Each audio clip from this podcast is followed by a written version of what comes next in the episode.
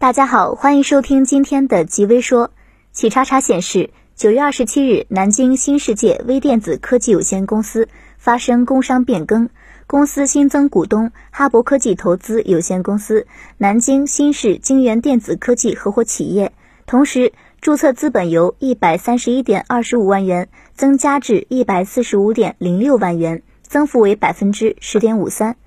在极微网看来，哈博投资更倾向于有一定前沿技术却又非常缺乏资金的公司，这一点与大多数市场基金更喜欢逐利还是有很大区别的。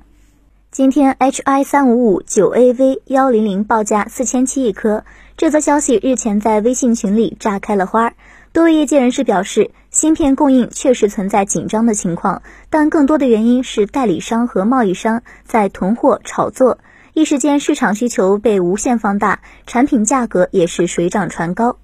极微网认为，从安防芯片可以反映出国内其他厂商与海思相比差距还真不小，也难怪之前海思可以垄断这一市场。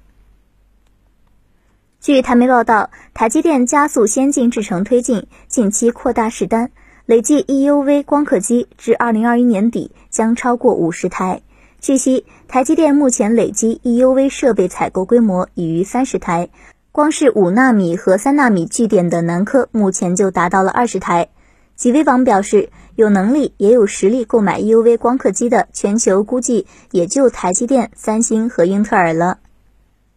日前，华为消费者业务 IoT 产品总裁支浩在华为智慧屏一周年直播时透露，华为智慧屏将作为第一批升级鸿蒙 OS 二点零系统的终端产品，很快和大家见面。同时，年底华为智慧屏将推出全新系列，定位大众娱乐。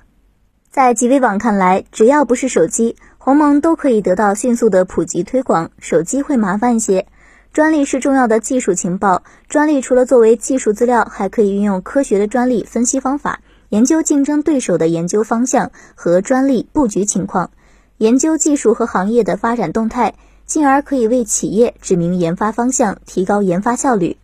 极微网认为，国内龙头公司有实力的话，还是应当收购一些 WiFi 专利，相信未来几年相关技术的专利战会升级。